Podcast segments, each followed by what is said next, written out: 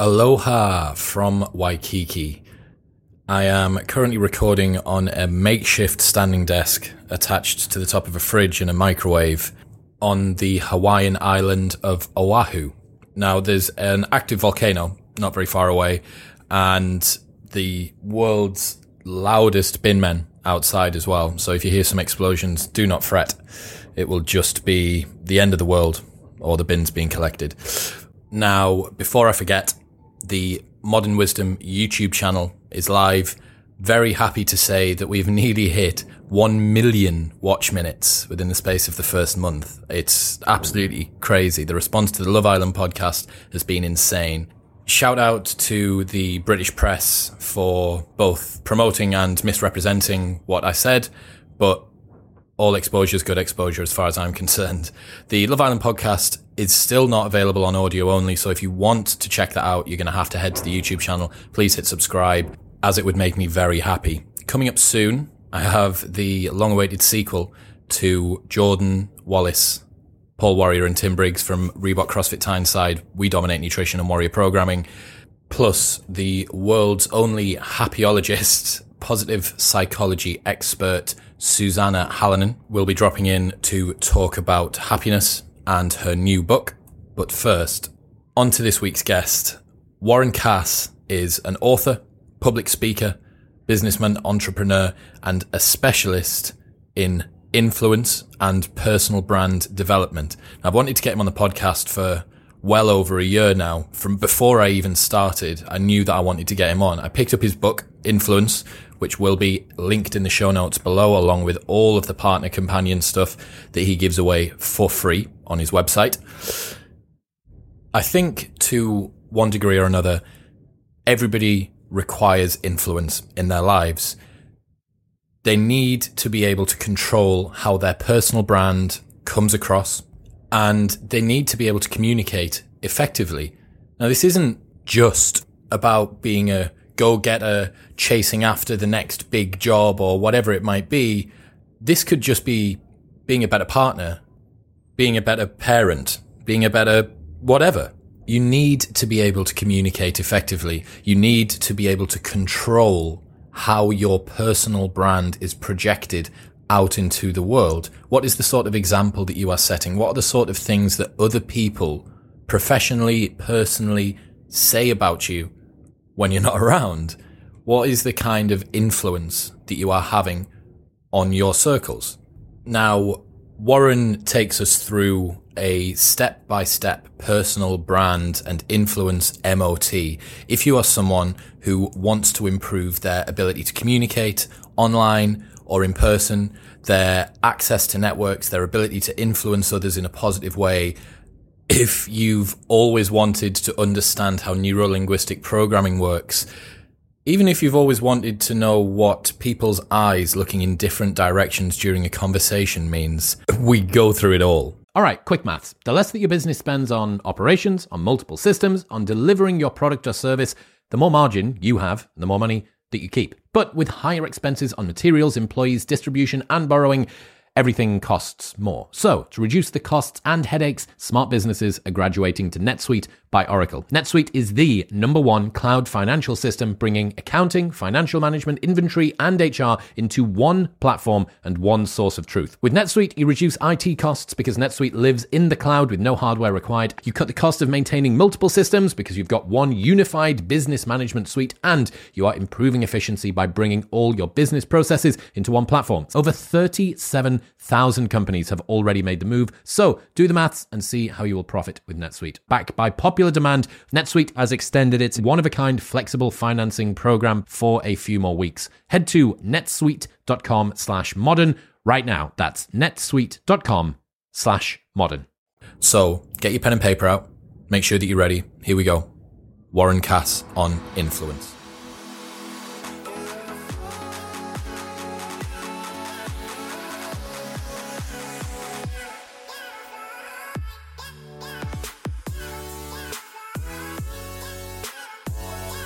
Mr. Warren Cass, welcome to Modern Wisdom.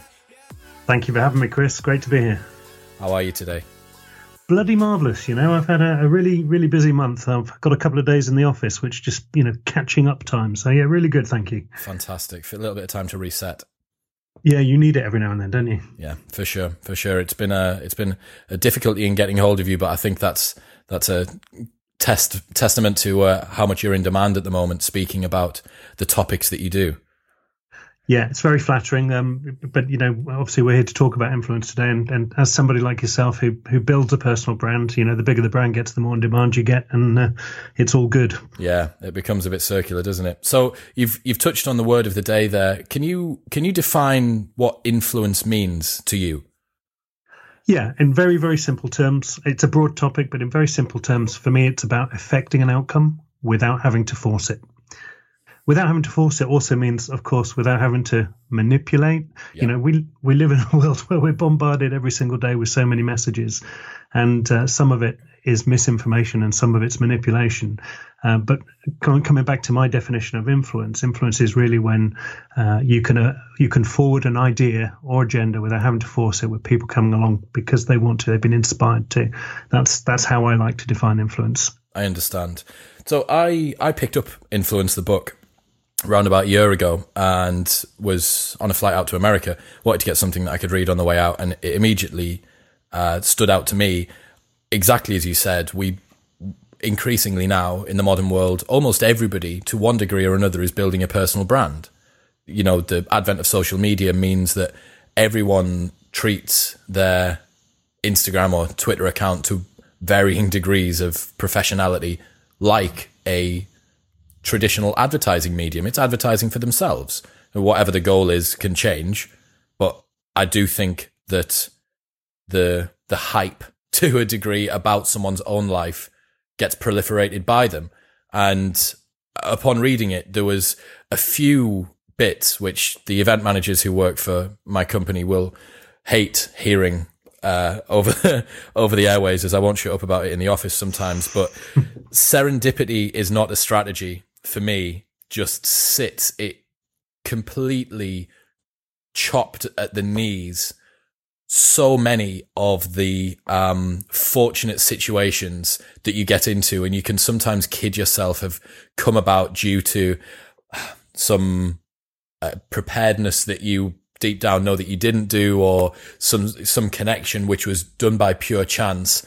The serendipity is not a strategy can be um, should be written on the wall at some points. I think it it reminds me that we need to be prepared and that we we need to cover all of the the potential um, avenues moving forward as we try to create a personal brand. So can you can you tell us why you wrote the book? Yeah, I'll start by apologising to your colleagues, though, if you're if you're if you're quoting me all the time. Yeah, the Warren Cass rhetoric gets pushed hard in the Voodoo Events office. I'm afraid. And you know what? The uh, serendipity has been really, really kind to me. It, uh, it, has. I can't complain at all. But I've always had the best results when I've done things on purpose, uh, on and with purpose, I might say. So uh, yeah, I totally, I totally agree. Um, why did I write the book? Well, well, first of all, I've been speaking on the subject for uh, well over a decade, and uh, I wrote the book initially because I had two publishers come to me say, "Would you write a book?" And uh, and I thought, oh, okay, I've always avoided this in the past because I've got a, I'm you know a big listener to podcasts. I subscribe to yours, uh, amongst others, and uh, and knowledge, you know, is is a really important thing. I think every day is a school day, so it's important to continuously learn. Mm. Um, but I do think about most business books is that they're typically written by academics who decide to uh, give too many examples where one or two would have done. Um, and I I believe also most business books can be summarized in you know a, a, a few pages rather than uh, necessarily needing to take every, everything on. And i was really trying to think hard about what am i going to add value to this topic in a book format bearing in mind there are some classic books on this subject out there and uh, I mean, for example, you know, uh, in our pre-chat, you were talking about Dale Carnegie, How to Win Friends and Influence People, probably the oldest and biggest selling book on that topic. Yeah. But it was written in nineteen in the nineteen thirties. um, you know, you've got the Psychology of Persuasion by Cialdini, a brilliant book, written in the nineteen eighties, and uh, he has done some work since. There, but there was a gap you know, and what's happened is we've had this explosion of population uh, of technology uh, since then, and it's fundamentally changed everything that we do. Um, it's changed the way we communicate. It's the changed way we access products and services. It's changed the way we consume. And so the, the world has changed, and we, you know, for me, it was a it was the thing I'd been evangelizing on stage about, and I thought, you know what, this is the angle I'm going to take. This is this is the way I'm going to write the book. To so bring bring those bring those things up to speed, so to speak. Um, absolutely. Well, Take think... all of those proved, to tried, and tested concepts, but actually uh, make them relatable to a whole new generation of applicable to the the changed world as well. I think definitely when you if you read David Allen's Getting Things Done, it it almost becomes laborious to convert. So he talks about like using filofaxes and pages and you know like in trays and out trays and stuff like that, and you think. I've actually got to do a fair bit of the work. This self help book requires me to do quite a lot of self help to get the book to work for me because it's so behind the times with what it would be. It would be an app now. It would be a, it would be a, a integration like Evernote or something like that. It would be productivity tools and all that sort of stuff. And yeah, you, you, you're very right. I think as the rate of change speeds up in the world, the body of knowledge around core concepts needs to keep up. Hundred percent, or at least its application. Yeah, absolutely. I agree. So, can you talk about why influence is important? Uh, does does everybody have it? Uh, knowingly or unknowingly, uh, yeah, the vast majority of us have it um, and should be aware of it if we if we want things to happen in our lives. You know, that's uh, the, the simple fact of it. Um, I often start my talks with with uh, you know defining the fact that we're all influenced every single day from the moment we get up in the morning. Our partner's expression or the mood they're in can mm-hmm. dictate our day. yeah. the, the, micro expression of somebody on your commute to work, whether it's a tube, train, or car, um, can dictate your mood for the day. It's been absolutely proven that um, because we're such empathetic creatures, if we witness an act of kindness for the two hours that follow, we are more kind.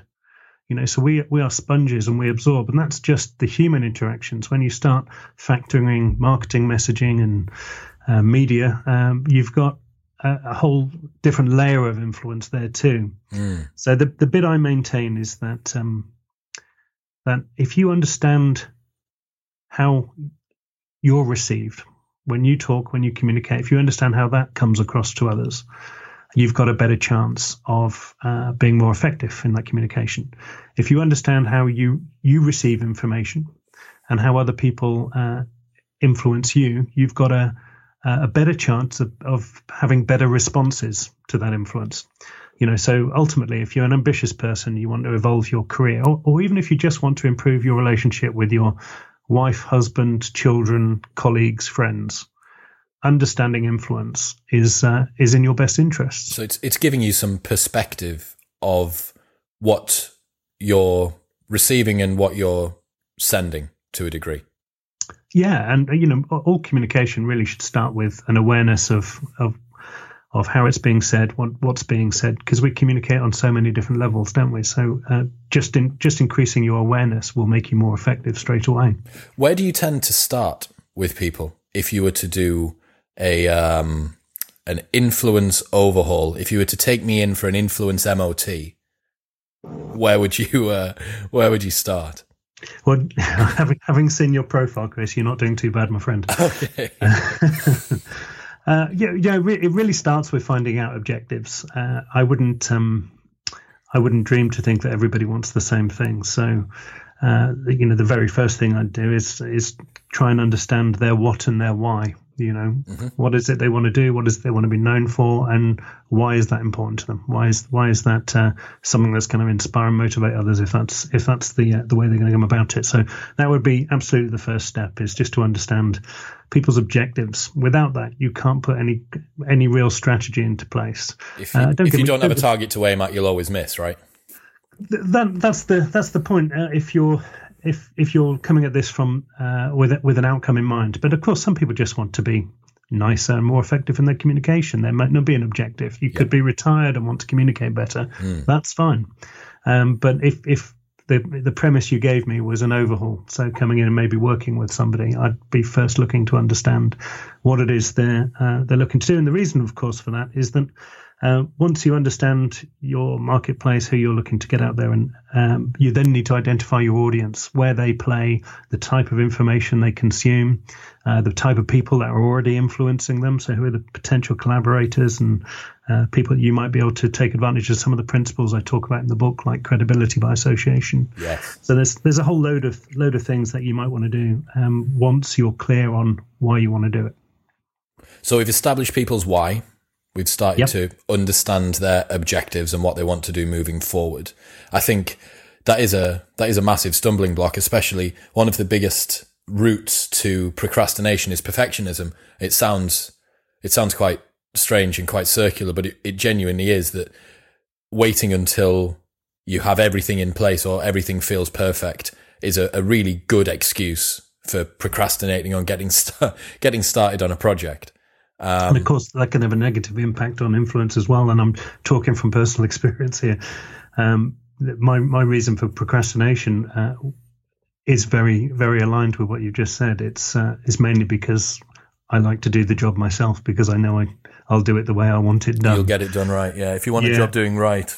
Of course, but then if, what happens is work and life and everything else gets in the way, and you're suddenly overwhelmed with jobs, and you don't get round to it. And of course, having somebody else do it 80% to the standard that you would have done it is better than not getting done at all. So 100%. there's, you know, there's a whole lot of things around that. But agreed. Yeah. You need to, I think, I think especially in business, doubling down on your strengths. I said this in uh, episode eight with Michael Cazayoux, who's the CEO of Brute Strength Training.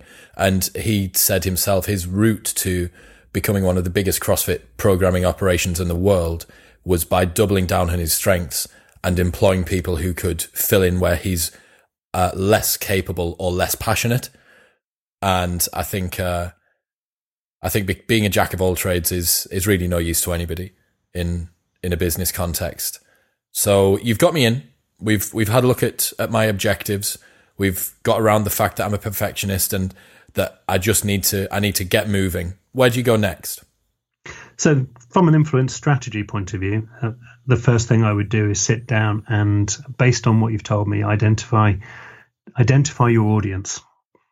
And uh, a lot of a lot of people forget this, but yeah, I mean that that's um that's a, a bit more complex than uh, than we think because you know we're we're living in times where there are five different generations in the workplace all with a, uh, this, and that's never never been the case before. So we've got five different generations in the workplace, all with different unique experiences, and uh, so identifying your your audience is important because we're we're uh, more multicultural than we've ever been before. We're generationally divided, um, and we've never been before, and that, that affects all sorts of things like attitudes. I mean, uh, let me give you some examples of why identifying your audience properly is important. Definitely. And I'm going to make one point at the end of it, but uh, but I'll, I, am sure, like me, you are tired of uh, the term millennial. yeah, well, I think everybody's sick to death of the term millennial, but but I do think it's important for older generations to understand what makes millennials tick. I think it's equally important for millennials to try and understand why we have we and I'm I'm not a millennial uh, why we have a different perspective too. And this this comes down to um, our our experiences. So a couple of couple of quick stats to throw out at you. Um, the average age for marriage, mortgage, and kids in the 70s was 23 years old, and today that's more like 36 years old. Wow. Um, so there's a load of changes. So what, what you're saying is that I've actually still got time and that my business partner can stop applying pressure to me. Of course, absolutely. That's exactly what I'm saying.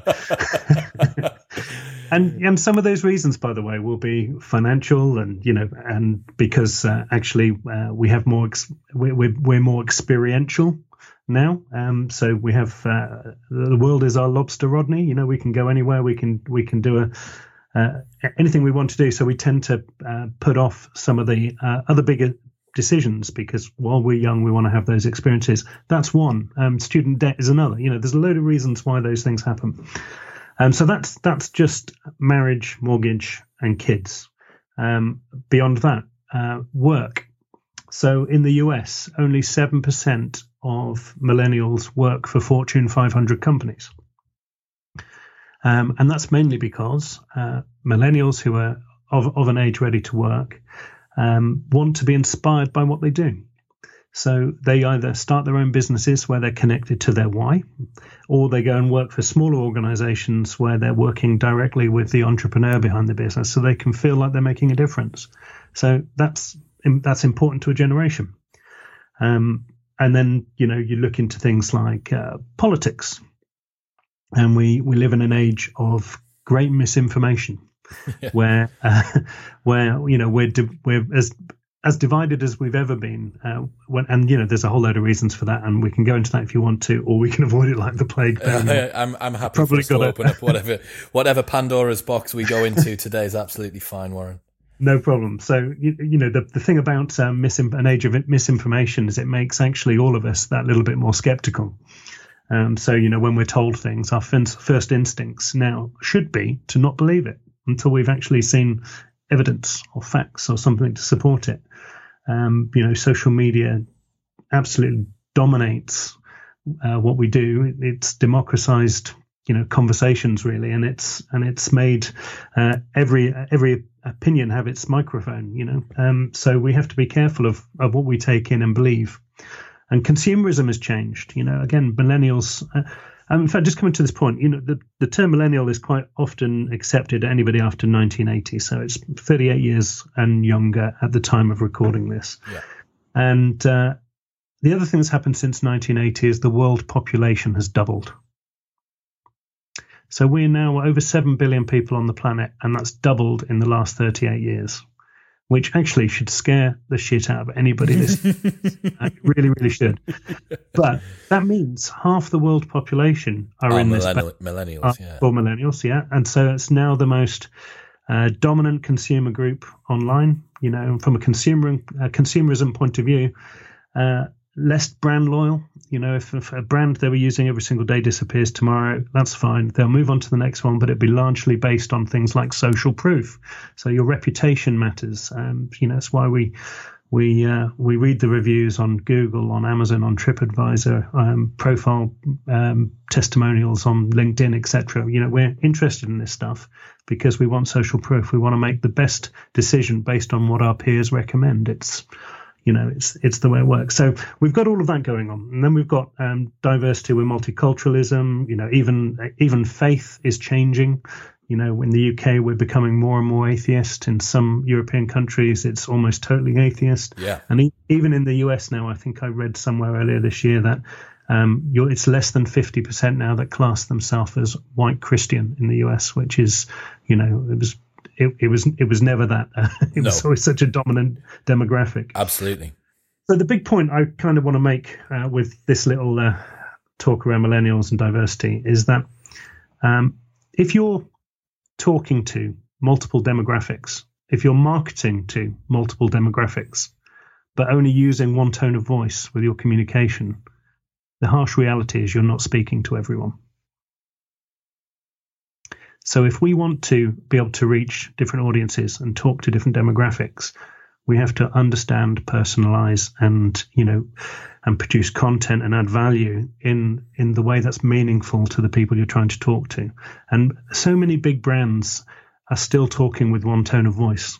I find it utterly surprising. You know, we technology enables us to personalize. I've got one one um, uh, friend who I who shall re- remain nameless, but mm-hmm. um, but he has a, a business operating from London, and he works in a, a, particular niche. But he identified within his database uh, recently that uh, the database had grown quite large, and that there were something like 400 Johns, for for argument's sake, on a name. Oh wow! So he, he, he took a whiteboard and he wrote on, on on video. He wrote, "Hi John," and then he said, "Hi John." Just wanted to tell you about, and then went on to speak uh, to that particular audience. Now, every single John who received that believed that was written just for them uh, and tried to figure out. Uh, but they watched the video and maybe bought the product. Yeah. Uh, he then moved on to the next biggest name on his list, which was, you know, whatever it was, and then went and produced something for them. So he, what he identified was, you know, by just re-recording that one video a number of times, he still had quite a quite a big reach, but a much bigger um, a much bigger conversion rate. The sense uh, of affi- the sense of affinity was was uh, through the roof, right? Absolutely, it's personalized. So you need to gear the message to the market. I think so. So understand your audience is the is you, you're asking the step. We're in this consultative stage. We've come in. We've found out your what and your why. Understand your audience, or your audience is. It could be plural. It could be you know more than one niche you're looking to operate in. So mm-hmm. understanding that uh, the first thing, and then absolutely understanding where they play. So does that mean in terms of uh, media? Media consumption, yeah. events they might attend, uh, uh, avenues avenues of access. I suppose. Absolutely, yeah. Point, points to to connect. Yep. Okay. So, so that would that would be the that would be the next step. The next step after that, I would then be looking at all of the people who already have influence over that audience and I'd be very simply making friends, maybe asking them to guest post on a blog, maybe interviewing them for a podcast. yeah. You know, reaching out to to uh, other influencers. First of all, it's flattering. They're going to get some profile. It's a win-win there. Um, they're going to let their audience listen to or read your content, so you get the credibility by association thing that comes. And then what, what you're doing is you're slowly building your audience and building your influence uh, towards that audience because the, the key, the only real thing I think uh, nowadays um, is of long term strategy when it comes to um, building influence is to actually genuinely try and add value I couldn't to agree the audience you serve. Um, and that could be from great content, but you really genuinely have to try and add value to the audience you serve.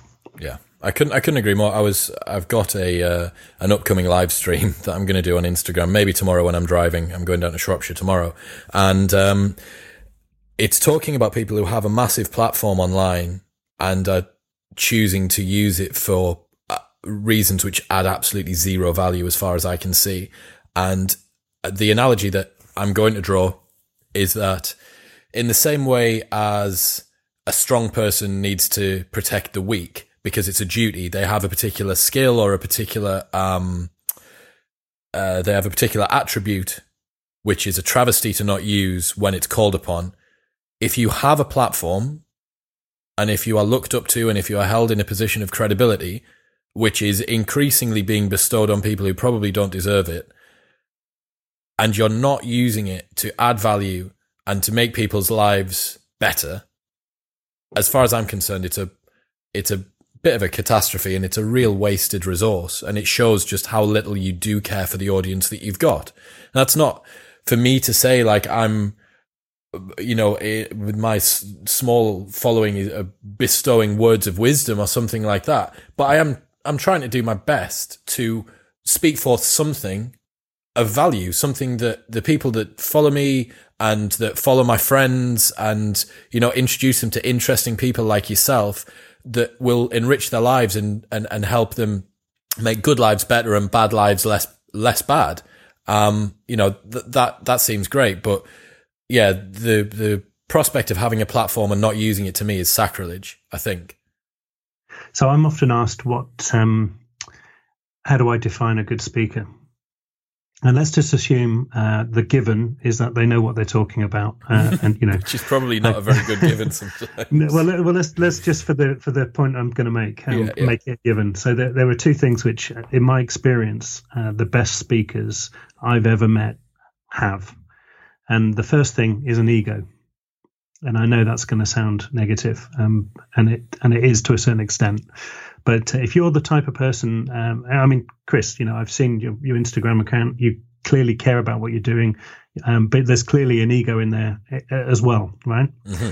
Um, so having an ego isn't a bad thing as long as our desire to add value and serve our audience is higher and bigger than our ego. It's a very so, interesting point. So the best speakers I know stand up get a real thrill from standing up on stage. Absolutely, they do but their desire to affect change in others is bigger than their ego. Mm.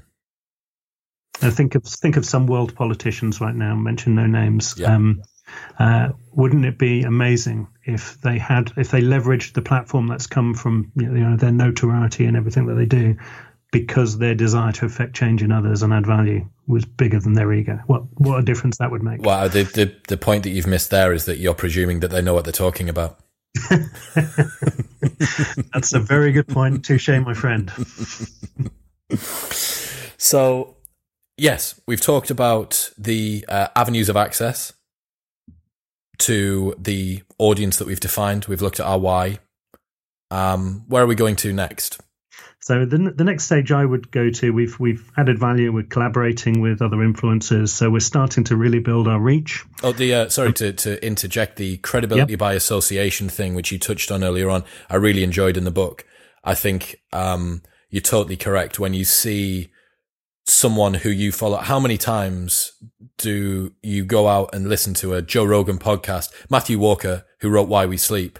I'd seen Why We Sleep advertised on Amazon. It had been pinged to me off my Kindle on my email, but I listened to him on Joe Rogan for three hours. Obviously, in and of himself, he was very charming and added a lot of value, but also the platform that Joe Rogan gave him allowed me to be exposed to him, lended more credence, more credibility to what he was saying. And I, I bought the book while I was listening to him.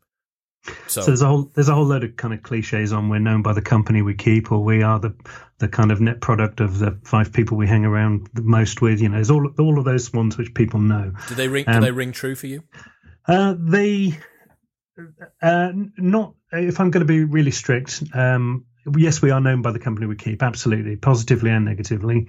Um, but the whole five five people that we hang around the most with, I think, is nonsense. Uh, of course, you know, uh, the uh, networks aren't restricted to five people. Yeah. you know, we know lots and lots and lots of people, and in different contexts, uh, we'll hang around with different people. You know, if I'm if I'm uh, like the comedy course I, I, went on to the other week, uh, you know, there's a, a, WhatsApp group now of a, a, whole load of budding comedians having fun. That's got nothing to do with my work. It's got very little to do with my home life or my friends, actually. Um, so we, we live in um, pockets of interests and uh, and we build communities within our pockets of interest, and hopefully, um, you know, we're multi-layered human beings with lots of interests. You try and um, take the best from everyone, right? Yeah. Do you know what? I mean, even a, lo- a lovely thing. I mean, I'm, I'm a mid forties guy, right? So I'm, I'm 45 years old. I'm 46 this year, and uh, you know, the speaking is one of the things I'm passionate about. This this uh, last month, I managed to um, speak up for a client in Glasgow. And what was really lovely is that uh, uh, my my dirty little secret is for the last 14 years I've been an Xbox uh, fanatic. I managed to avoid it while I was building a technology business in the in, in the 90s, and uh, my wife and kids bought me an Xbox for my birthday, which was a, a really fatal thing to do. Call, Call, of Duty being my game of choice. Okay. Um, of course, what happens is you start to um, uh, make friends and build a clan, and uh, and that that happened anyway. I got up to Glasgow for for this speaking event, and uh, really brilliantly, I managed to meet up with some of my clan and go out for a few beers and no have, have, a bit of fun. Now, some of these people I've known really well for over twelve years, but have never met face to face. AFK, as it's known, away from keyboard. Absolutely, yeah. Um, so you know, but uh, as I say, you know, it's not, it's, it, it, doesn't really matter how we connect with others. It just matters that we do connect with others, and uh, I think, and we, I think there's definitely um, there's a lot to be said about. We did it recently, did a podcast on confidence, and one of the things that I tried to take away from that was talking about being truthful and being vulnerable to a degree. And I think that making a making a genuine connection or committing to making a genuine connection, even if it's only mostly going to be one way, the majority of social media is one is you speaking and then some responses. There's more of you speaking than there are responses for most most people online. But for you to add value personally, I think that there has to be a level of vulnerability because presuming that you genuinely care about what it is that you're talking about, you you have to be very honest and very open and very truthful with it. That doesn't mean that you have to be completely transparent, but it does mean that you have to um, allow people to see a, a very true true side of you. And I think that can probably be quite daunting for a lot of people who are concerned that their audience might not like what they hear. Well, it's also daunting because it's not the way we're being socially conditioned right now. If you think about it, um, social media is people's highlight show reel. It's not. It's not real life. Um, but actually, you think about the biggest connections you've ever had with somebody, it's where you've actually been vulnerable um, or, you know, utterly honest and human. Uh, that's that's where we connect. It's an incredibly endearing trait. Well, you know, even as a speaker, one of the biggest weapons I'll use on stage and uh, is self-deprecation. Um, I'm quite happy to take the mick out of myself. It really, it really doesn't um, doesn't bother me at all. Uh, but it but it does relax an audience because suddenly they're not thinking that listening to some know it all on stage. It's Yeah. a it's a human being just sharing sharing the story, and that's um, that's the way it should be. Very British can- characteristic as well. Com- coming back to the credibility by association, though, because you mentioned one of the stories in the book, and, and, and actually, just so this this lands with your your um, your audience, there's a cou- couple of quick stories I'll tell. One from the book, and one is one that isn't. But um, for me, it comes back to this term about uh, understanding the power that somebody who already has profile, either endorsing you or taking you under the wing or being seen with you, the power that can have. So the story I talk about in the book is um, a, a personal development speaker, author, uh, and actually to a certain extent mentor to me when I was uh, when I was younger. As a guy called Jack Black, Not the And- Jack, not the Jack Black. not not the Hollywood Jack Black, uh, and a Glaswegian Jack Black who built a brand called Mind Store. Uh, so it's it's um, it, it's all about kind of personality and uh, uh, sorry. Uh, Personal development. He- He was a social worker in the 80s and he was fascinated by personal development himself. So he started developing his own content. And when he was ready to launch his own business, he saw the concept of credibility by association. He may not have called it that, but he he borrowed ten thousand pounds and he put Sir John Harvey Jones on stage next to him in front of two thousand Glaswegian business owners at a conference or an event he was running, because he understood that Sir John Harvey Jones would be the draw. But then the moment he's on stage and he's on stage with him, he gets the credibility that comes with that. And overnight, he was the business guru that works with Sir John Harvey Jones. As a result, built a really good, powerful business. Yeah. Um, you may have heard the name Judy Naake, who um, No. who who sold her business for 70, 75 million. Uh, it was the she didn't even develop the product, but she had the distribution rights to the Saint Tropez um, tanning Okay. tanning stuff. Heard of that. And yeah, so for her, uh, I mean, she's quite an inspirational businesswoman anyway, because of the way she dealt with people. But uh, she attributes uh, a lot of her success to having somebody like Victoria Beckham walking out of the store with a clear plastic bag and her product in the bag. And uh, when when I heard her story, it was within the months that followed. She did about two million in sales just because of that one media appearance. Wow. Um, you know, so like that whole credibility by association thing can be really, really powerful, but can be used.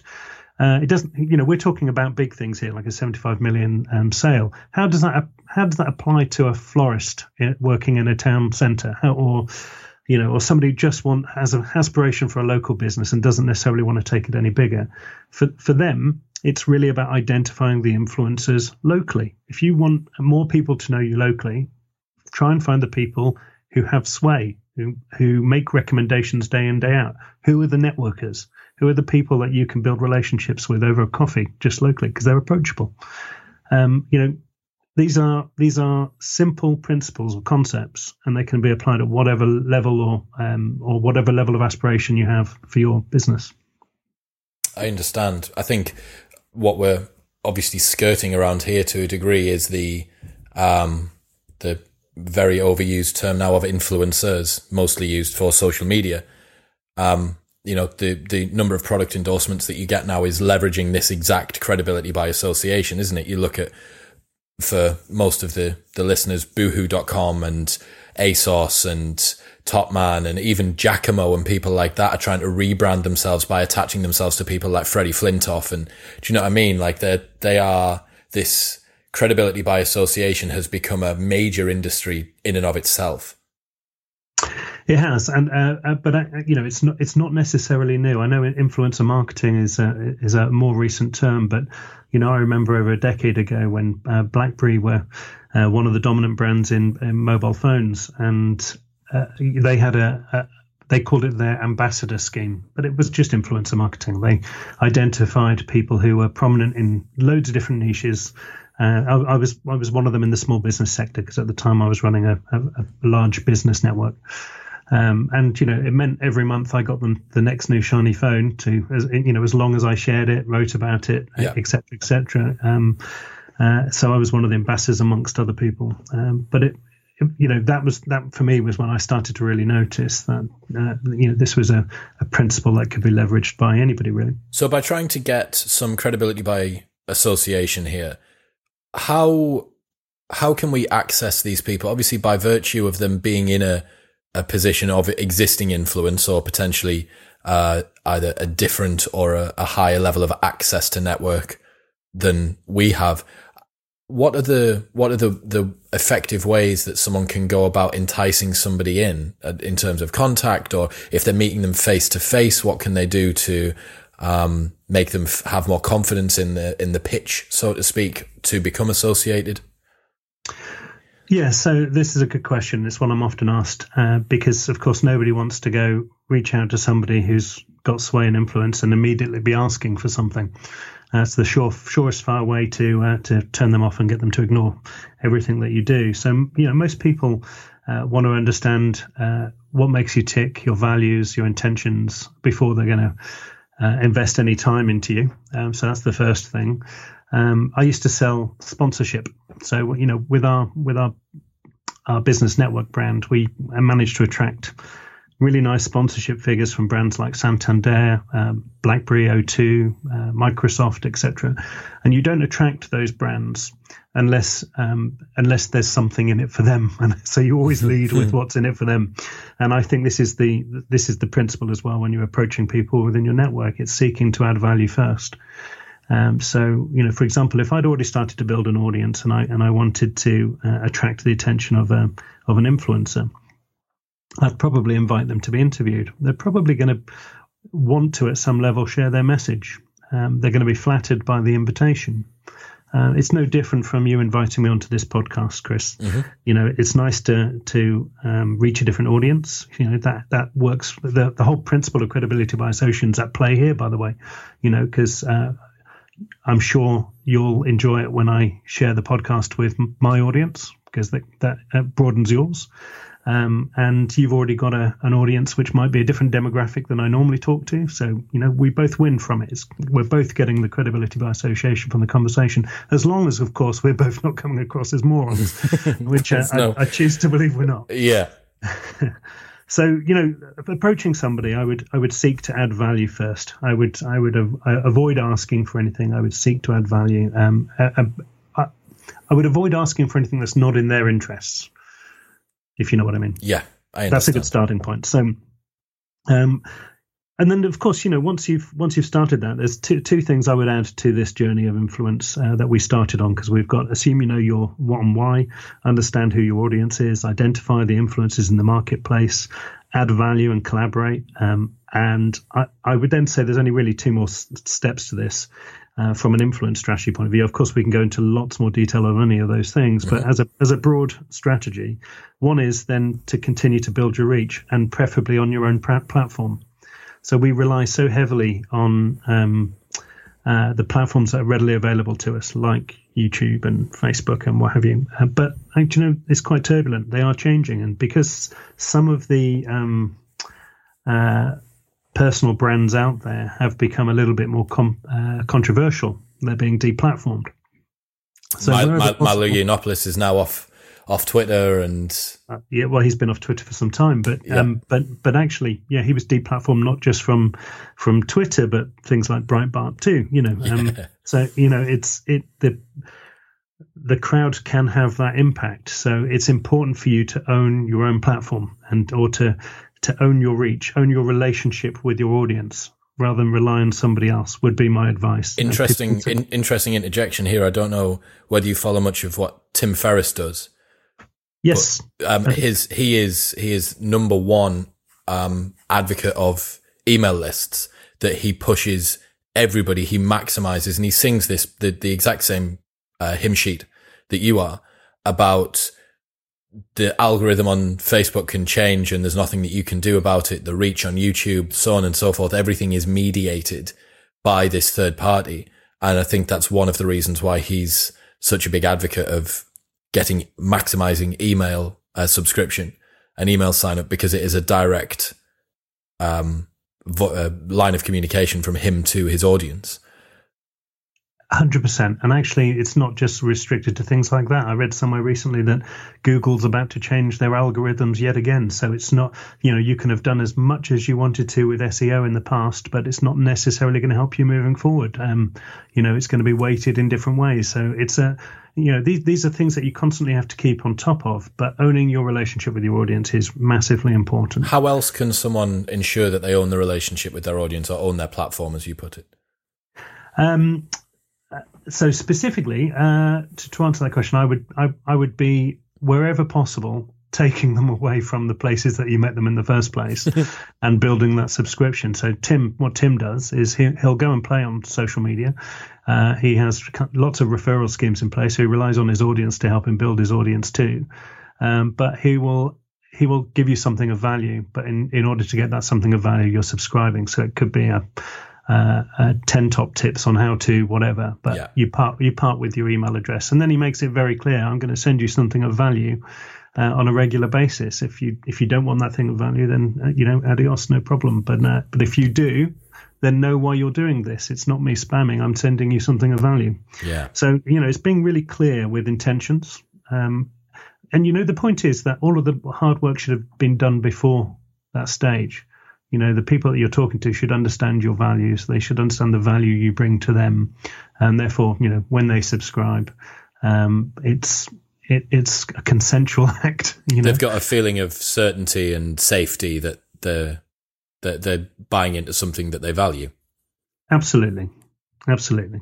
Okay so and then the, the, then the last step i would take beyond you know continuing to build your reach and own your platform would be to uh, you know productize, take advantage of what you've built, productize, then rinse and repeat. You know, all of those steps, you can continuously go through them. And, you know, you should be on a regular basis as the world changes around you, revisiting your what and your why.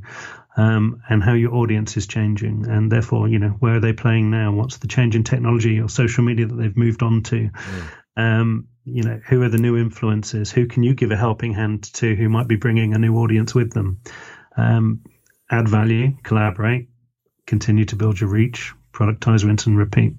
I think what I like about that particular layout is that the productize comes at the end and the operating a freemium model or over delivering on the front end, as it's known uh, in the online marketing world, is um, a commonly a commonly used approach now. And as you say, exactly exactly right with Tim Ferriss, what you get, you get an awful lot of value for a very little um, investment, i.e., something that's free.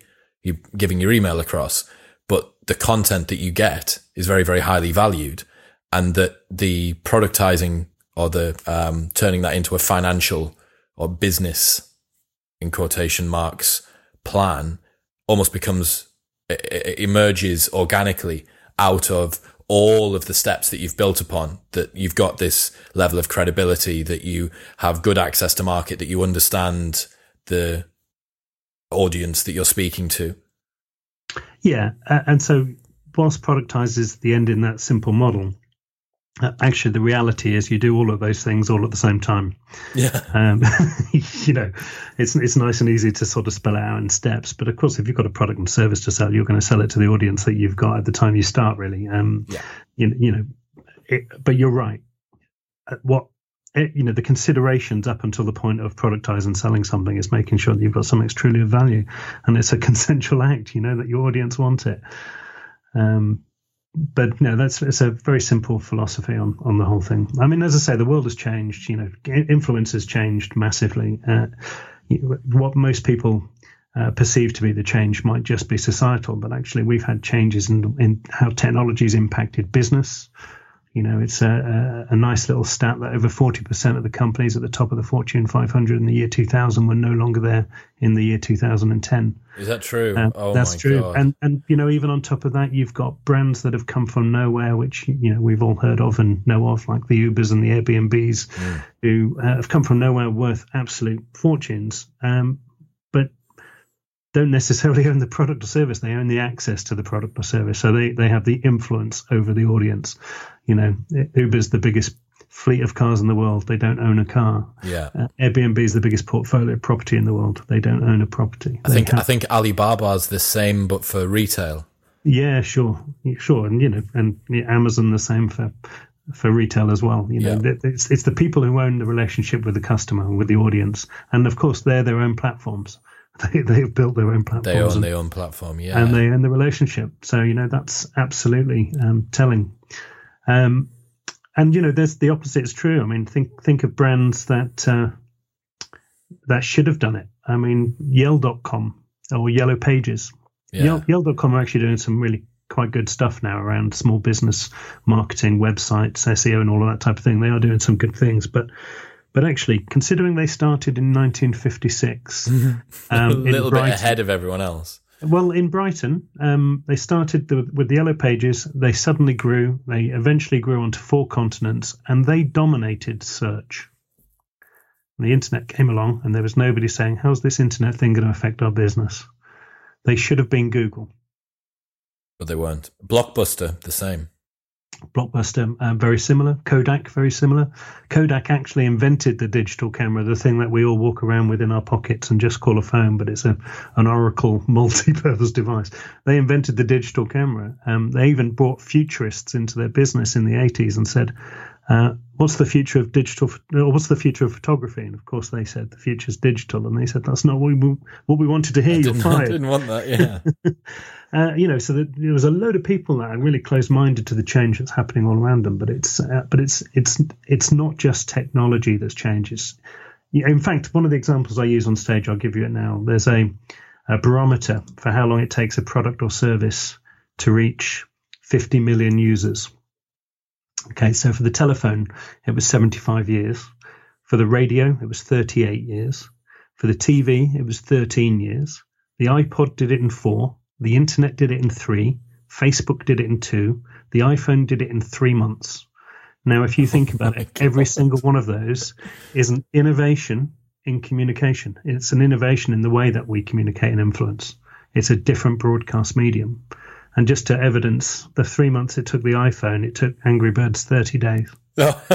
You know, so that's that's the uh, that's the kind of uh, you know the speed of change as it happens. Yeah, I, I, I think uh, it's terrifying, isn't it? And I suppose that it almost becomes each of those um, levels of communication and how open global communication is now permits this to catalyze itself further. It'll only mean that this gets further expedited and that these these um, timeframes are going to become even more shortened because you can find out about something so much more quickly than you ever could before.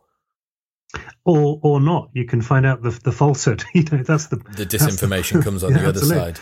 Absolutely, yeah. So I wanted to talk about um, personal brands and how people how people display themselves both both online and in person. I know you in the book you touch on um, ways to dress, colors, and how they elicit different uh, emotions in different sort of ties and, and, and outfits, neurolinguistic programming, body language. Um, let's start with how you can make a good impression face to face. I know a lot of people, when we talk about influence, may be thinking about what happens online, and that may be a, a high volume of the traffic that goes backwards and forwards. But certainly for me, when I meet, um, when I meet with other business people and people of influence who are good face to face, they leave a very marked impression on me in a different way to someone who's good online does. It seems to be a much a much rarer skill set.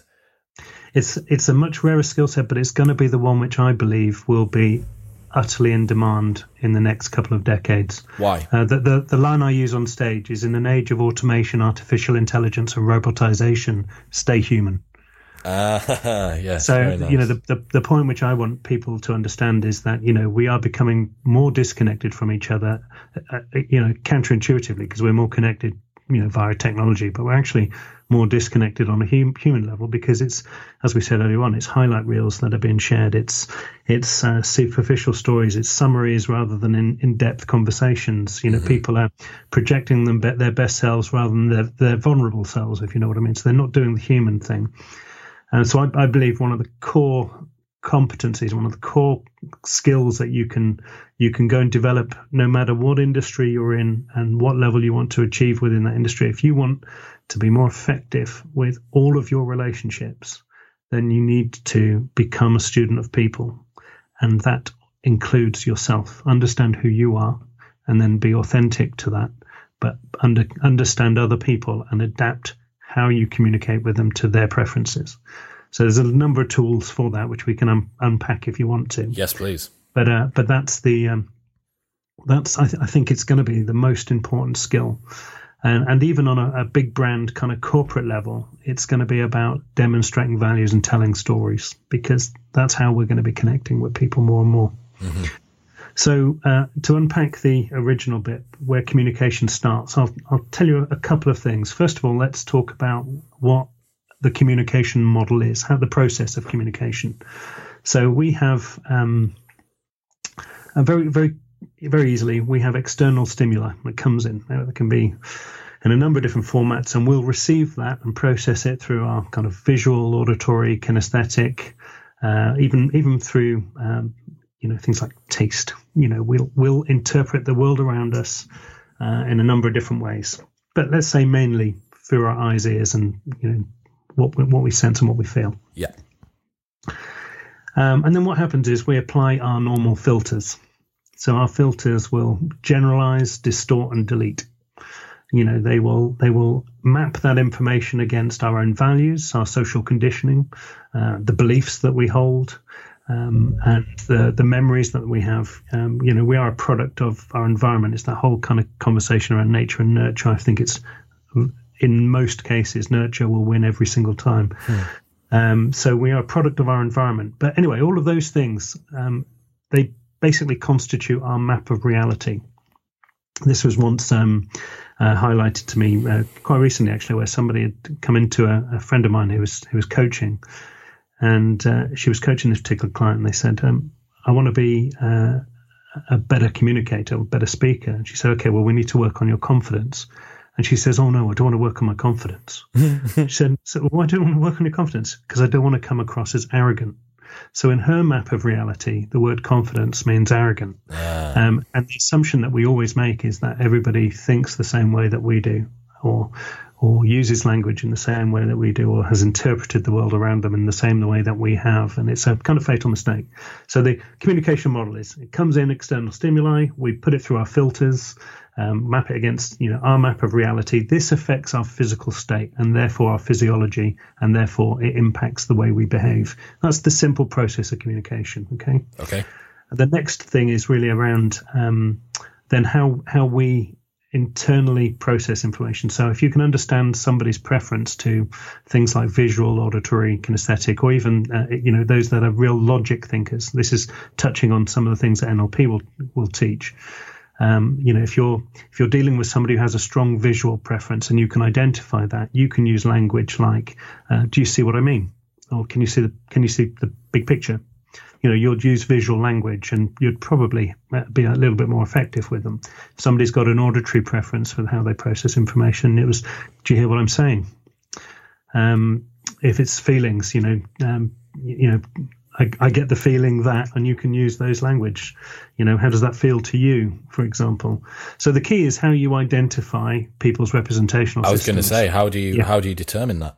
There's a number of tools, um, and that, and before I tell you, before I give you the answer to that, because it's um, you know, there, there's a there's another level of complexity. I, I, don't know if you've ever done psychometrics, Chris. I, I haven't. You've done a disc profile, something like that. I've done uh, Big Five which is a pers- okay. personality assessment. Um, I'm not sure if that counts. You know, I, I encourage everybody to go off and, and uh, do these things because there's a there's a always going to be a slight improvement in self awareness that comes from it. What would you recommend? Um, so DISC is the is the the one that's uh, best known, but you know there's Myers Briggs, there's Belbin. They're all good for different contexts. Uh, DISC is the one that's really known and and quite often used by other tools too. They adapt, they take the standard core of it, and they apply different learnings. You know the thing about these things is they'll put you into a into a box for the sake of um, uh, overview analytics, but actually we all have adaptive behaviors too, and mm. and we all you know float in between different. For example, I'm a I'm a high I in DISC, which is uh, energetic, uh, big picture, enthusiastic, uh, outgoing, all of those things. But um, but actually, if I come across somebody who's uh, very dominant and and task focused and strong willed and forceful, I'll adapt my behavior to uh, to ultra dominate them, if you know what I mean, because I don't I don't like being dominated. Ah, so yes. my adaptive behaviour will will be to uh, to to match theirs, um, but it will all it will always be our, our adaptive behaviours are also also always very true to our values. They they're anchored to our values. Um, but again, it's a it's a thing to understand. So, for example, in the sales context, if if I was going into a sales meeting and I'm I meet somebody like me, we're going to have a a bit of a laugh. We're going to have banter. We're going to be telling stories. You know, it's talking big big picture. It's going to be enthusiastic and and positive. Um, if I go in and speak to somebody who's highly analytical uh, with a strong preference for detail, um, I immediately will adapt the way I'm communicating, and I'll get to the point first. I'll do the numbers, and you know, otherwise, if I'm doing my usual thing, they'll just be thinking, "Just get on with it. what, what numbers? Give me the details." Uh, they'll, they'll be distracted by that. So you have to adapt the way that you speak to others to, to match their communication preferences. Okay, so how are we how are we going to determine who these people are? So so I'm going to give you two two um two obvious methods. Um, well, one obvious method and one which isn't so obvious. There's something called eye accessing cues, which I find quite useful. I use it quite a lot in my uh, just day to day rapport with other people. And this is the. Uh, have you seen um, the TV series Lie to Me with Tim Roth? Yes. Yeah. So of course he uses a whole load of tools which are uh, psychological tools, understanding thought processes, body language, etc. Eye and tools is one of them. And basically, if you're speaking to somebody and they where where their eyes go gives you a bit of an indication into their, their communication preference. So imagine you're looking at somebody and their eyes go top right hand corner. Uh, so they're top left, top Yep. right to you. That's visual recall. So they're they're accessing memory. So if it goes to the other side, it's visual construct. That's imagination. Often um, misused by police forces who think people are constructing alibis if they spend a lot of time there. Remember, it's not an exact science. It's just a, a, a good way of uh, understanding a preference. So uh, if they if they stay dead even but go to the left, uh, uh, sorry, go to the right as facing, that's auditory recall. So remembering what somebody said. Uh, to the left, it's auditory construct, imagining what somebody might say. Um, if it if it goes to the bottom right hand side, that's internal dialogue. That's probably somebody very strong logical thinker who's actually asking themselves the question and and trying to figure out what their answer is. If it's the opposite side, bottom left, that's kinesthetic, touch, taste, smell, etc. So there's somebody very connected to their feelings, and typically somebody who's a strong kinesthetic thinker will be uh, slower in their communication because they're feeling it. Ah, So, so that's that's one example. Um, but do you know the really simple way of understanding uh, somebody's preference with all of these things is to listen. Honestly, it's not more complex than that. Asking really good questions and listening. You see, um, on top of communication and representational systems, the thing which I really go off about is context. Everybody has a context everybody has uh, a set of circumstances that are really unique to them.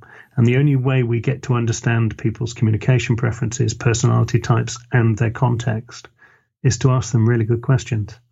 They did um, uh, a study where they took a chap who was flying transatlantically from New York to the UK. And uh, this could be just an urban myth, by the way, but I've been telling the story because I heard it years ago and thought it was I thought it was cool. But this person was flying transatlantically from New York to the UK, seven hours on the flight, and they gave him the task that you've got to keep the guy next to you talking for the whole seven hours oh without re- without revealing a single piece of information about yourself. wow. So when they landed, they interviewed the guy, the other passenger, and they said, "How was your flight?" It was amazing. It was really good. what about the guy you were sat talking to? Oh, what a fella! Really cool guy. What was his name? Couldn't tell you. Didn't have a Scooby Doo. Hadn't given them any information at all. He'd just shown such such genuine interest that this person had been made to feel like a million dollars. So um, you have two byproducts of asking good questions and being interested in people. One is you get to learn their personality preferences, representational systems, um, and uh, context. The second is they really like you because you've shown interest in them. They feel special. And so it has it's a double-edged sword. It works really, really well. You know, in a networking context, I meet people who are nervous about networking all the time. And you know, networking can be daunting, and there's no two ways around it. But actually, if you just get good at asking people questions and showing genuine interest in people, and it's no different from dating, Chris, is it? You know, mm-hmm. if I if, I knew these tools when I was um, 16, 17 years old, you'd have had a much different teenage teenage yeah, years. Just show interest in people. You know, yeah. make them feel special by showing genuine interest. It's the key to all things. I think you are the- very right. Everyone everyone knows. Uh, everyone's got that friend who just won't shut up about what they've got going on, and no one really wants to be around them, or they tolerate them to varying degrees. But yeah, when I think about the people who I have the most connection with, it's the ones who ask questions, who ask me how I'm doing or how my day's gone or follow up something. They don't just ask a question to be polite. They take a genuine interest and then they ask again and then they ask again. Yeah, so I'll, I'll quote Buddha. If your mouth is open, you're not learning. Very fair point. Very fair point. So we've had a look at how we can interpret what uh, category someone else um, would fall into so that they can you can gear your use of language towards that. What are the things that you can do yourself after asking questions in terms of body language, in terms of dress, in terms of eye uh, eye contact, word usage? What are the things that you can do to give the the best impression of yourself face to face? So, um, so we we talk talk about getting into rapport with somebody, and there's um there's a, a number of different ways of getting into rapport. Um, but let's start with the physiology. So rapport is that kind of act, that that time of connection with somebody where you know you're starting to build trust. Um, so from a physiology point of view, uh, simple things like um, blinking and breathing at the same pace on a subconscious level. Is that know, easy? to, is that easy to do? Um, well, do you know the the key with all of these things is if you if you force it uh, and you're obvious with it, it feels like manipulation and it will have the opposite effect. It will it will turn somebody off. Yeah, breaks if, breaks down the fourth wall. Yeah, but if you if you if you come in um, to a, a, situation with somebody and you genuinely just want to try and be synchronized, um, that's that's that's a different thing altogether. In fact, the biggest way of, you know, I'm going to tell you a few things about rapport now, but actually, the biggest way of, of um, building rapport with somebody is when you're asking all of those great questions we just talked about, genuinely listen to their answer. You know, if you're really listening to somebody, you'll naturally fall into rapport with them anyway.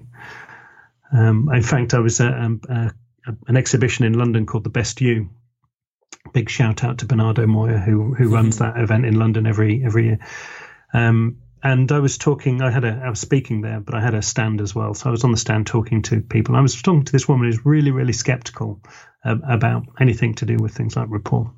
And after about ten minutes, she had kind of relaxed. She was showing more interest, and I just highlighted to her that um, we were stood in exactly the same pose, which was my hand was on my midsection, kind of holding the buckle of my belt, mm. and she she'd come into that same pose. And she said, Well, you've just put your hands there. I've been stood this way. she was real skeptical. I said, Actually, I've been stood like this for an hour. My belt broke an hour ago. I've, been holding, I've, been holding, my trousers up. Um, you've you've fallen into rapport with me. And, you know, it, it does happen. It's because on a subconscious level, we do actually want to connect with other people. So the the whole blinking and breathing thing is uh, is a, a, a nice, gentle way of doing it. Um, the expressions on our faces, you know, um, uh, being in control of our own expressions, having a smile on our face, you know, all of all of the, all of those things is is easy to do, yet people don't do it. Um, but it's got to be an authentic smile as well. And um, so, two quick things on this. I was once in an audience, uh, speaking to an audience, and a guy in the audience had this grimace on his face the whole way through my talk. And as a speaker, I'm, i try and make eye contact with everybody. Yeah. And uh, I immediately thought, God, this guy hates what I'm saying. And at the end of the talk, you know, his facial expression hadn't changed. And at the end of the talk, he came up to me and he said, That was one of the best presentations I've ever heard.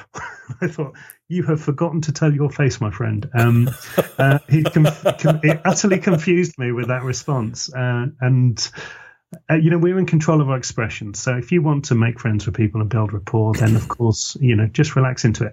Um, one of the people who didn't do this authentically, though, was um, previous uh, PM Gordon Brown. So Gordon Brown, at one of the elections, uh, was basically advised by somebody within his team to go and practice his smile. And before the cameras were turned up at one of the BBC election debates in Bristol, he stood at the lectern for about 15 minutes practicing his smile, which just didn't look natural at all. So this is where you've got to get the balance right with who you authentically are. Yeah. Um, but anyway, moving on. Then you've got things like uh, the non-verbal, our gestures. Um, so you know, our reptilian brains. If you approach somebody with your hands behind your back, their immediate subconscious thought is, "What are you hiding?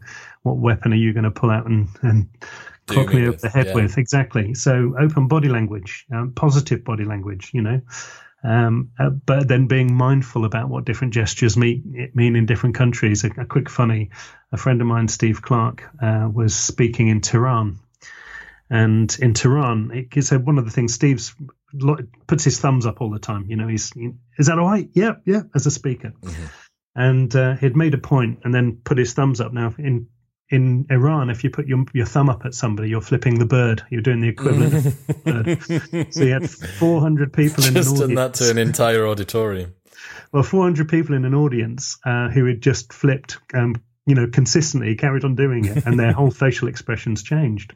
and he was saved by his translator, who said he doesn't know what he's just done in their ears, and then they started laughing, and it was rescued. But you know, just be mindful. But open body language, show your hands. And I'm often asked, actually, in an age of um, video conference calls and Skype calls, where people aren't traveling as much but still wanting to connect, mm. how can you do the same thing? Uh, so you know the same thing um, applies if you're going to take the eye where, where I talk about image um, in the book. It's not just about brand. It's not just about profiles and pictures or the way that you're dressed. It's also the way you set the room you're speaking in.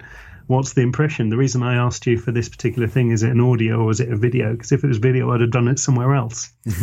um, you know, because I'd have been mindful of the scene that we we, we set as well. Um, so, uh, and the thing about a, a, Skype call is you can still show your hands. You can still make eye contact by looking directly into the camera. The moment you start getting distracted and reading emails and not giving your attention to the person you're talking to, then uh, you know you're you're going to lose some of that ability to influence. It's interesting that the, the principles of face to face communication occur even when the other face is coming through a screen. Absolutely, absolutely. So I always minimize the picture of the other person and put it right up by the camera. So a, I'm I'm watching their face, but uh, uh, you know my eyes are looking into their eyes. Um, that's a so, really good. That's a really good little tip, isn't it? Again, I think it's important. You know, we've got we've got to if we're going to use adapt the way that we we behave and communicate to technology, then we still have to use it and apply the old principles. That's the point point of the book, really. Um, so the non-verbal includes posture. You'll have heard people doing power poses and closed body language, arms cl- folded, etc. You know, uh, but don't read too much into these things all the time. You know, unlike you, Chris, I've seen I've seen your pictures. I know you are uh, mind, body, soul, fitness fanatic. I, I, I'm a I'm a overweight mid forties guy. So sometimes good on I, Xbox though. good on Xbox. But sometimes I fold my arms because it's comfortable. I've got a little belly I can rest my arms on. You know, so it's it's different horses for different courses. Um, you may have even seen recently where uh, a load of the Tory MPs have been stood in power poses with their leg, legs far too far apart. They look like aging Power Rangers. No, you know, I haven't seen this. No, so you know, again, to be avoided, and you know, eye contact, common sense, little uh, and often. Um, you know, if you intensely stare into somebody's eyes constantly, you're going to freak them out. So use it when you're being sincere. In fact, for me, when I'm talking to somebody, I look into their eyes. When I'm listening to somebody, I watch their mouth. Um, is that so, good, is that a, a, fairly good rule of thumb to, to just, use? It's just the way I do it, uh, and it, and by uh, you know I, I know that if there's certainly if there's background noise and things, if I'm reading some watching somebody's mouth, I'm really taking in what they're saying. I'm concentrated on the words, um, and I'm and I'm receiving the words in more than one way. But if I'm talking to them, I'm looking into their eyes and and and showing I'm not hiding behind anything. The moment you start looking away when you're actually talking, um, you know that that could uh, breed um, a lack of trust. I do find it sometimes very difficult. I work I work quite hard on um on maintaining eye contact, uh, especially having read having read the book. But the uh, hitting that Goldilocks zone of not too much to look like you want to fight, but enough to show that you're engaged. Uh, it, it, it, there's still a question mark, I guess, that hangs over uh, with regards to that sometimes. Well, well, well the, the easy thing is, um, you know, if you're in control of all the other assets you have, i.e., you're smiling. Um, very rare do people look for a fight with a smile on the face. True. You know, um, so it's it's just combining combining the lot. But you know, and enough for them to know that you're actually uh, involved in that conversation with them and not distracted about what's going on over their shoulders is is the thing. Uh, and then you know, uh, from nonverbal, I'd come on to voice. So with with voice there's a whole load of things that we can do. Our, our, pacing our volume the language that we use the tone that we use the different intonations that we use. So um, you know if i'm if i go and meet somebody for example particularly for the first time and they're all frantic and stressed i might match that intensity initially but then I'll slow myself down and slow them down with me. So by the time we finish, they're nice and relaxed and we're in rapport and we're having a, a conversation and everybody's been calmed down. But if I go in and start trying to be too calm initially, I might not get into rapport with them as quickly because I'm, you know, subconsciously I'm not just like them. Equally, if I'm stressed and manic because I'm late for a meeting and I come in and somebody's all calm and calm and relaxed, you know, the, the first thing I'm doing is giving myself a sanity check and by taking a taking a breath and slowing down my communication. Yeah. Um, so that you know, little things like that are nice and easy. And language is easy. You know, language is around um, the words that we use. Compliments are free, but just make them genuine. Because if you just start saying nice things for the sake of it, it comes across as insincere. So you know if you're in a job that's in somebody's you you find yourself in people's homes or if you go into somebody's office and they've got a picture of their their family um, ask questions. But say, that's a lovely family you got there or this is a lovely home you have or whatever the compliment is just mean it. Mm. so little things like that help. Um, but language can get more complex. Um, so with nlp uh, language patterns are an important part of it and embedded commands are an important part of that a very skilled politician who used to do that, in my opinion, was Tony Blair. Um, regardless of whether we agree with his politics, he was very skilled at using language. He would he would say something like, um, "You, like me, believe it's important for us to have a robust economy." Well, the embedded command there is, "You like me." you know, whatever he said, whatever he said beyond that, he was basically saying, "You, like me, believe," um, and the "you like me" is, was a, with enough pause and f- for the command to actually sink in on a subconscious I'd never, level. I'd never even noticed that, but I can, I can literally picture that. Um, I can picture him saying that and pointing at the screen. He was, he was clearly trained in things like NLP. Uh, his the way his body language, the way he he sometimes you could see through it, but actually most of the time he did it very naturally.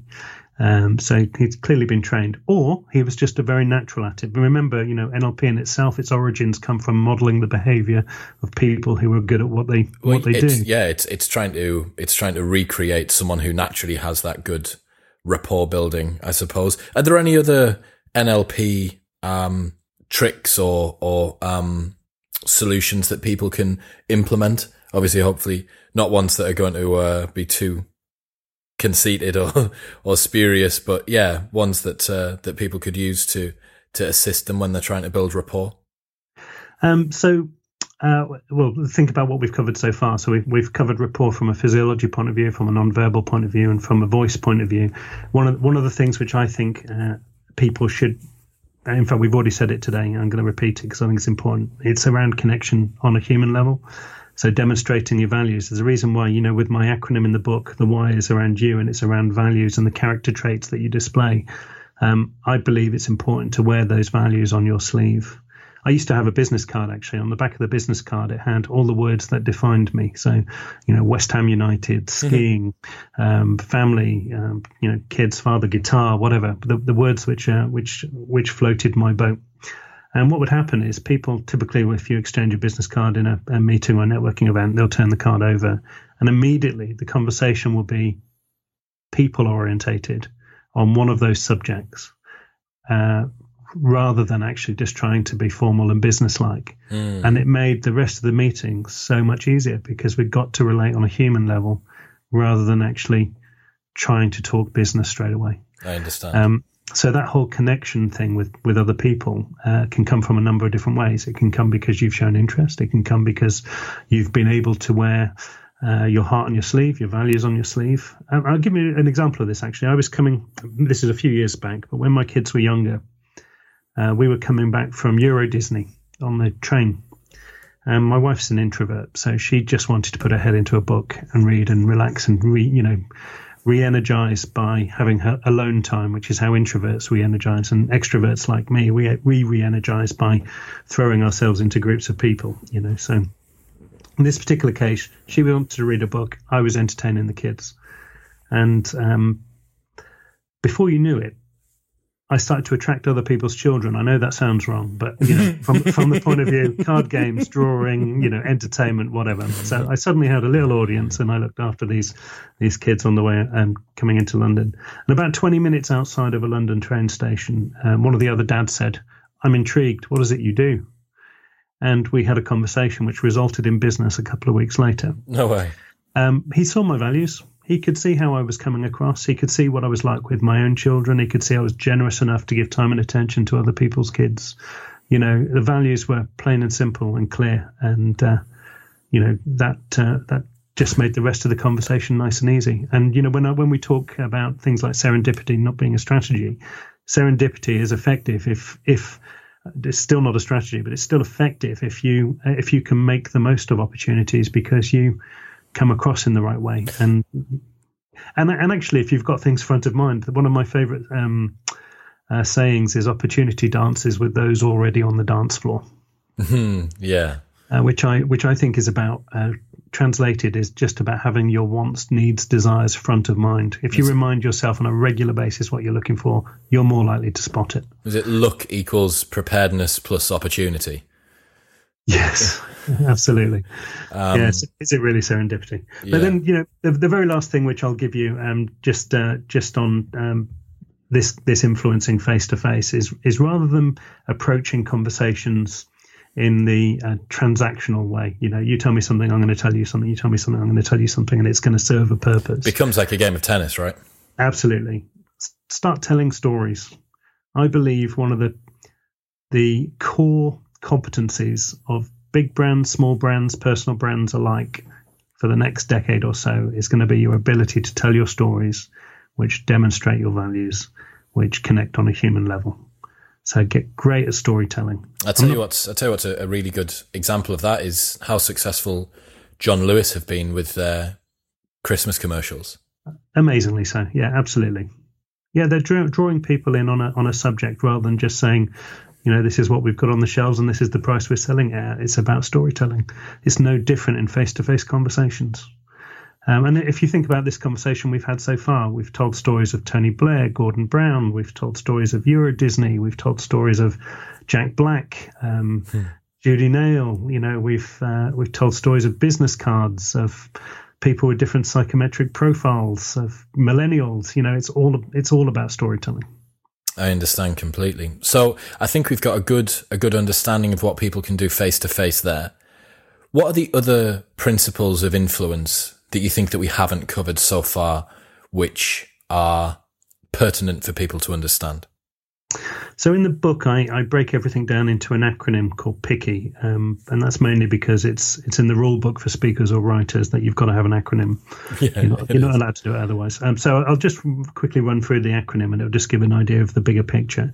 So P is around people, and so this we, have touched on it with how we connect with influencers, but um, it's not necessarily just influencers that bring us opportunities, knowledge, wisdom, critical feedback, etc. It's our it's our networks, and uh, you know I'd encourage anybody who is listening to this to start taking their networking a little bit more seriously. That doesn't necessarily mean going to breakfast networking events. It means just being a, a bit more uh, focused on on building your your uh, sphere of influence, the relationships that you have, the people that you would know and who would know you. Um, I, what's, I, what, what is it that you say in the book? It's it's not who you know or what you know. It's who knows. It's also who knows you. Hundred percent. Um, so for, I take this quite seriously. I, I run a, a, skiing trip every year called Netski. In fact, we're about 13 years old now. So we take a bunch of business people. Uh, I think the biggest group we've done was nearly 70. A bunch of business people to a resort, um, typically in in Europe, um, and uh, of course they're bonding over a shared experience. They're not, you know, they're not not sales pitching to each other. Um, nobody's immediately bringing business cards to dinner on an evening. You know, they're having a glass of wine, working hard in the day, laughing at the at the uh, the mistakes, mm. high fiving over the triumphs, and it's a shared experience. They're connecting on a human level. And let me tell you, more business gets done on that trip and afterwards than any other networking event I've ever seen. Yeah, I bet it does. I think uh, going just briefly jumping back to what you'd said previously about the storytelling that it's strange, isn't it, that really effective uh, outcomes from a commercial perspective, in quotation marks, are elicited by not focusing on that at all, by focusing on the values and focusing on the story. And yeah, I, I definitely, I definitely can see some parallels in my business life with that. And, and I would say I don't, I don't know where your audience is uh, geographically, but if if you've just heard that and thought, hey, I want to be a part of it, I'm going to shamelessly plug. It's net-ski.co.uk. Um, When's the next do, one? Well, we've got two trips next year. We're doing Tignes in January and we're doing Aspen in March. Um, so we we have uh, uh, there's there's not many places left for Tignes, but that we do have the option of taking the the um, chalet next door. Uh, but it's my point is it's a really good trip because people you know all of that travel time, all of that time on chairlifts, all of the sneaky beers or or um, or vin chaud you have uh, you know in between runs. You know yeah, it's yeah. those experiences that it's that's the bits where people bond, and then take that to another level. I'm, I'm a huge fan of uh, masterminding. Are you part of a mastermind, Chris? No. Have you heard of it as a concept? Uh, I would like it elaborated. I have, but I wouldn't be able to recite it to you. Okay, so the, I first was ent- uh, introduced to masterminds when I was uh, probably about 18, 19 years old, and I was it was Christmas it was Christmas Eve. I was in a pub in Wiltshire, um, and I was just stood with one of my best mates and his dad, and his dad's a you know millionaire business owner, and um, you know we were doing all of our kind of young spouting spouting shit as young people do, uh, as as I did anyway. Um, and he said, "Well, if you're really ambitious, Warren," he said, "you'll, um, you know, it's a book I recommend, and it was um, Think and Grow Rich by Napoleon Hill." And he said, uh, "I could lend you my copy, but if you're hungry enough, you'll go and buy your own." And uh, of course, you know, uh, wanting to be seen as hungry, I had, I think I had it by Boxing Day. Um, but there was a chapter in there around masterminding, which I thought, oh, this is really, uh, really uh, powerful, impressive, and it's the simple concept of bringing some really good people together uh, on a fairly regular basis. That could be monthly or every two months, and actually being that kind of sounding board for each other, being the you know like the board of directors for each other. Uh, so. Um, you know, it's the if you've got a, an idea, they're your incubator. If you've got an issue you're dealing with a colleague at work, a fellow director, a member of staff, whatever, or even even at home, they're your critical feedback. They listen and, and you know will come in with a different perspective. Okay. Um, if you're create, creating commercial opportunities, they may be JV partners potentially, um, or they may have the context to make it happen. But it's that sitting down for a period of time with a bunch of people you respect and value their opinion, and being open and honest enough and vulnerable enough to share. And there's two rules to it. One is um, Chatham House rules. So whatever's said in that environment stays in that environment. You don't go talking behind each other's back. Trust is absolutely important for it to work. Mm-hmm. But the second thing that really happens is accountability. So if you're with a bunch of people and you you say, right, I'm going to go and do this by next month. You don't want to turn up next month having not done it. So that accountability means that you get things done. Mm. Now there are organisations out there you can go and spend lots of money on on masterminding. You know, um, uh, Vistage is one of the bigger ones. Um, there's the Academy Chief Execs and loads of others. But you know, it can cost anything up to a thousand pound a month to be part part of these groups, and I have paid that much um, in the past. Um, but actually, you can equally go and invite a bunch of people you like to the pub once a month and just have dinner together and have that same conversation. Mm. You know, it doesn't have to cost. I've, I've currently got a, a, really nice mastermind group. Uh, we've we've kept it to five for now, um, but uh, for me, it's an essential part of running a business or building a personal brand. You know, collaborations and all, all sorts of things come out of it, but it's a group of people that you really trust to get dynamite advice. So that's taking networking to a to a bigger level. It's you know don't just see it as a, a kind of transactional business breakfast type thing.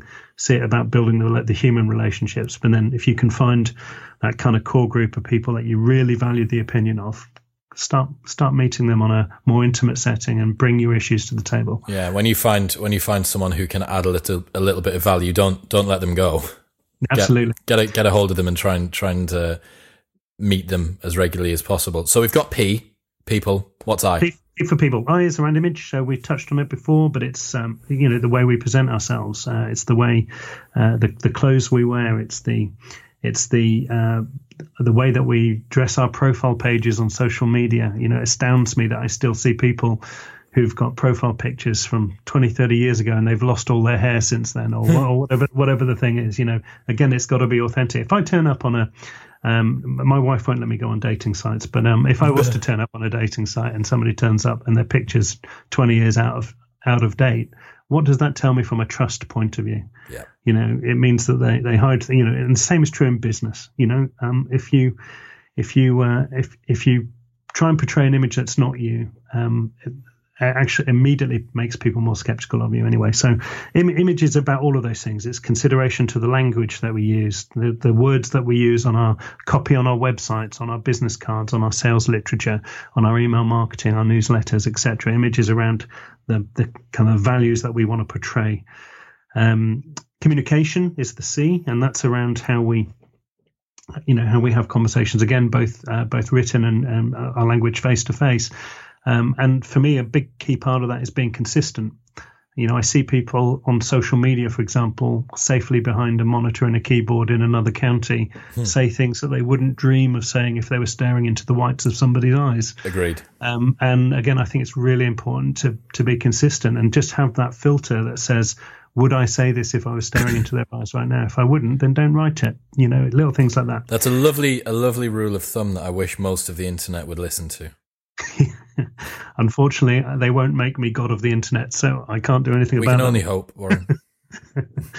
God help the world. Yeah. Um, K is around knowledge, and that's a simple thing around demonstrating expertise. Um, you know, so if we were if we were uh, looking to breed trust with somebody, we want to they they want to know that we know what we're talking about. So how do we demonstrate our, our expertise? How do we how do we share our knowledge? How do we leverage all of those um, all of the principles that we've talked about today um, and again, there's multiple channels open to us, but I really encourage people to get out of their comfort zones and stand up and public speak. Uh, if if it's if it's in you, if you think it's possibly in you, if, you know, standing up and actually speaking to your peers is one of the most powerful ways to breed authority. And then, and then lastly, we've touched on it already, is the why, which is around the values that we we we hold. And in the book, I explore a load of values which um which I I identified in the people that have influenced me. Um, and again, just in the in, in, in the interest of modeling, uh, having identified them, I, I, gave them great thought and thought, you know, how can I start to adopt these values? Um, how can I how can I certainly demonstrate those values? Um, so really simple. You know, if if you break down everything that we've said, there's nothing that isn't common sense in there. Um, but unfortunately, common sense isn't common practice. No, it's not it's um I don't know why. I don't know why people get flustered, I guess, I want to say, especially face to face, but also online. People have a tendency to not put themselves across in the best way and the remembered self from the situation that, oh, I could have said that. Oh, I should have said this. It's, it's not due to a lack of cognitive ability. It's not that they're not quick enough face to face or online to be able to get this information out. There just seems to be, is it nervousness? Is it, um, is it a, a lack of experience or a lack of, um, preparedness to be truthful or vulnerable online? I, I'm not really too sure. I don't know if, if you have a common stumbling blocks that people have that are, that are fundamental to them not eliciting the best influence that they can. Well, I think you you you hit on a couple there. Um, certainly, they get in their own way uh, is is what I would I would say. If you've come into a room and your mind, you know, for example, a networking room, and uh, your mind's on other things, you know, the three jobs that you should have done on your to do list that didn't get done, the the fact you've, you know, uh, you don't feel a million dollars, you haven't a chance to do your makeup, or you know, maybe you're not wearing what you wanted to wear, but you're nervous about how you're going to come across because of the baggage you carry around about how people portray you. If you come in with all of that baggage, uh, any, well, any of it, you're not making your best first impression. You really have to leave the world at the door in when in any kind of relationship. Leave the world at the door, and and just focus on the conversation. From conversations come opportunities. It's a lovely way to put it. So I think we've got through a really nice model of how people can improve their ability to influence, going from understanding their why, understanding their audience, understanding the mediums and the medias that they can contact them through, the credibility through association, the face to face, the online approaches that people can use. And you've given us some really lovely examples. Are there any other points that you think people need to hear before we round this conversation off?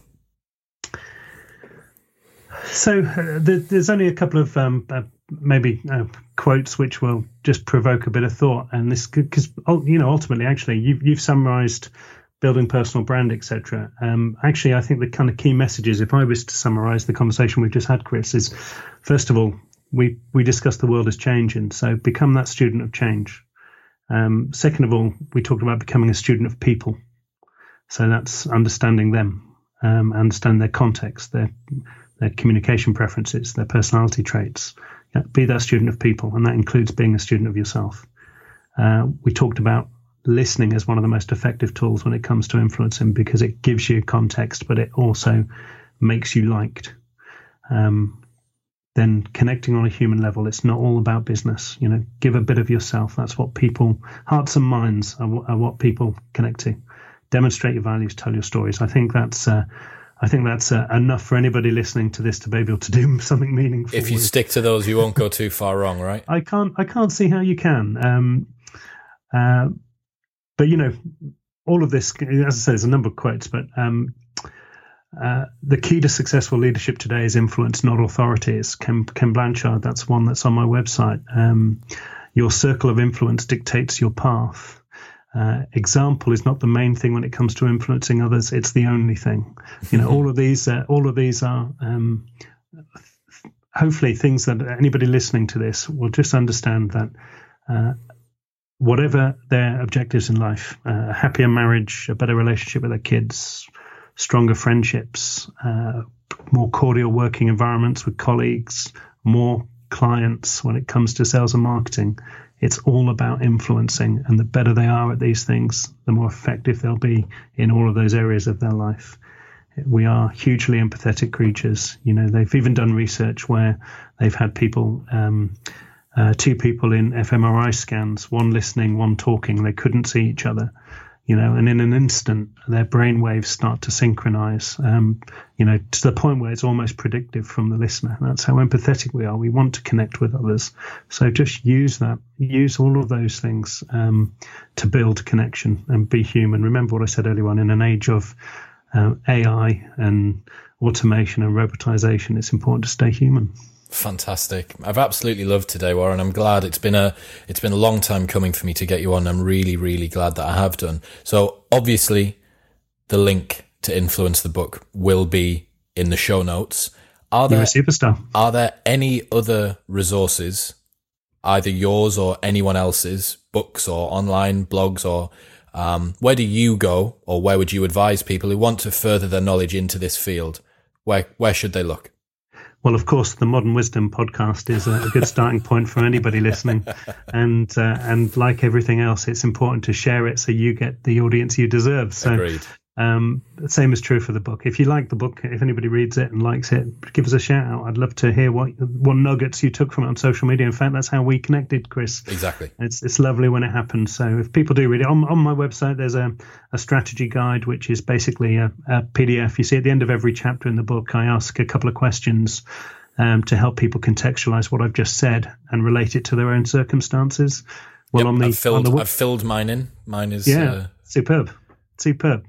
Well, do you, do you, know why that's music to my ears? Because you know what I said to you earlier on um, about ego versus uh, affecting change or inspiring change in others.